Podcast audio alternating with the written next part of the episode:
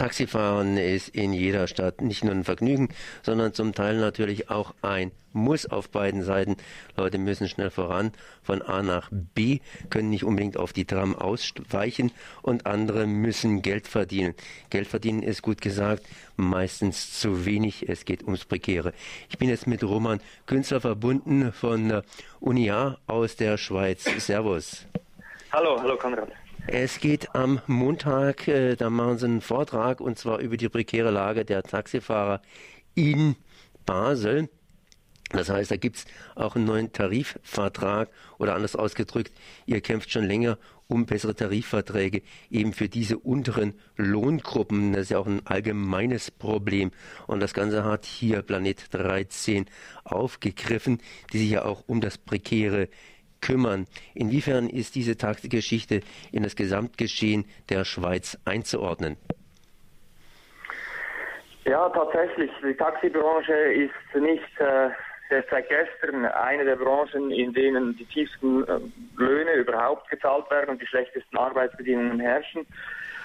Die Schweiz, ähm, muss man leider sagen, hat gerade im Tieflohnbereich, ähm, wenn es von offizieller Seite kommt, äh, wenig Regulierung, wenig Schutz. Auch das Arbeitsgesetz ist sehr schwach. Und ähm, es, es in den letzten Jahren, zum Beispiel im Taxigewerbe, dann hat es zu weiteren Liberalisierungen geführt, die ähm, quasi Märkte geöffnet haben und ähm, soziale Schutzvorkehrungen, eben wie äh, jetzt in Basel gab es noch einen, eine Tarifvertragspflicht bei den Taxifahrern. Äh, die wurde jetzt abgeschafft mit dem neuen Gesetz. Da werden Liberalisierungen durchgedrückt, auch, auch auf dem Rücken der Schwächsten. Jetzt ist es meistens eben der Einfallstor äh, für weitere Liberalisierung, das sogenannte schwächste Glied. Und Taxifahrer lassen sich meiner Meinung nach relativ schlecht organisieren. Führerschein hat fast jeder. Einen Taxischein kann man, glaube ich, auch in der Schweiz relativ leicht machen. Und die Studierenden bzw. andere prekäre greifen gerne mal dazu.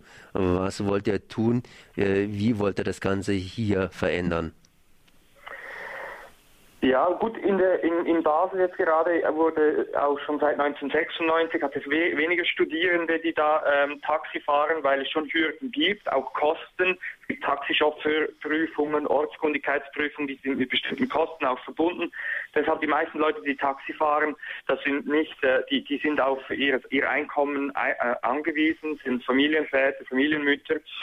Ähm, es ist klar, es ist nicht leicht. Es hat auch die Hälfte der Taxifahrer Basel sind Selbstständige, die, die andere Hälfte sind angestellte Chauffeure, die auf reiner Umsatz, Provisionsbasis arbeiten. Es ist tatsächlich eine schwierige Herausforderung, die zu organisieren.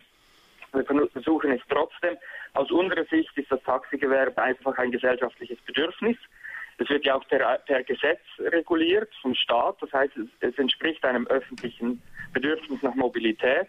Und die Taxichauffeure ähm, leisten eine öffentliche Dienstleistung und die muss aus unserer Sicht auch gesellschaftlich so geregelt werden, dass die Leute, die in dieser Stadt diese Arbeit machen, auch einen sozialen Schutz genießen und, und Existenz sichern und auch entlöhnt werden.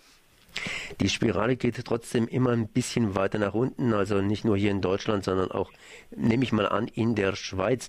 Und 50 Prozent Selbstständige, die lassen sich natürlich auch nicht so leicht organisieren. Das sind ja praktisch arbeitende Unternehmer oder Arbeiter, die Unternehmer, ja, so ein bisschen Unternehmer sind. Ähm, inwiefern wird es im Gesamtkontext gesehen, also sozusagen Mindestlohn, Grundeinkommen, beziehungsweise wie soll es abgesichert werden, dass sich diese Taxifahrer überhaupt entsprechend wehren können? Denn wenn ein Selbstständiger nicht fährt, zum Beispiel streikt, verdient er ja nichts. Mhm. Ja, es gibt auf verschiedensten Ebenen ähm, gibt es gemeinsame Interessen, Selbstständige und auch Angestellte, gerade weil die Angestellte auf Provision arbeiten.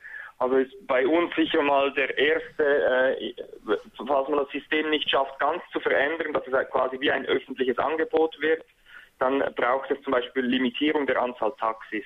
Basel äh, hat alles auf so Messestadt und so weiter ausgerichtet und möchte vor allem, dass bei Großanlässen genügend Autos zur Verfügung stehen. Die Großanlässe dauern jedoch nur einige einige Wochen und sobald die vorbei sind, stehen viel zu viele Taxis rum und die Leute verdienen absolut nichts.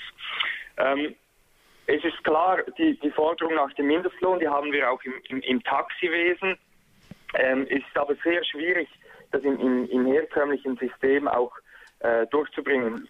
Wie Sie auch gesagt haben, ähm, auch weil viele selbstständig sind, ähm, wo keine Mindestlöhne gelten ähm, und auch die Angestellten, falls es wirklich einen existenzsichernden Mindestlohn gäbe, wäre bei dieser Anzahl Taxis, die wir heute haben, äh, könnten die, auch die Arbeitgeber diese Löhne, also falls wir wirklich 25 Franken zum Beispiel in der Stunde äh, hätten, im Moment nicht bezahlen. Unsere Forderung bleibt trotzdem da. Ich finde, solche Märkte sollen sich um gute Arbeitsbedingungen herum organisieren und nicht in dem Sinn äh, äh, eben in dieser Spirale gegen unten, wo dann schlussendlich alle verlieren.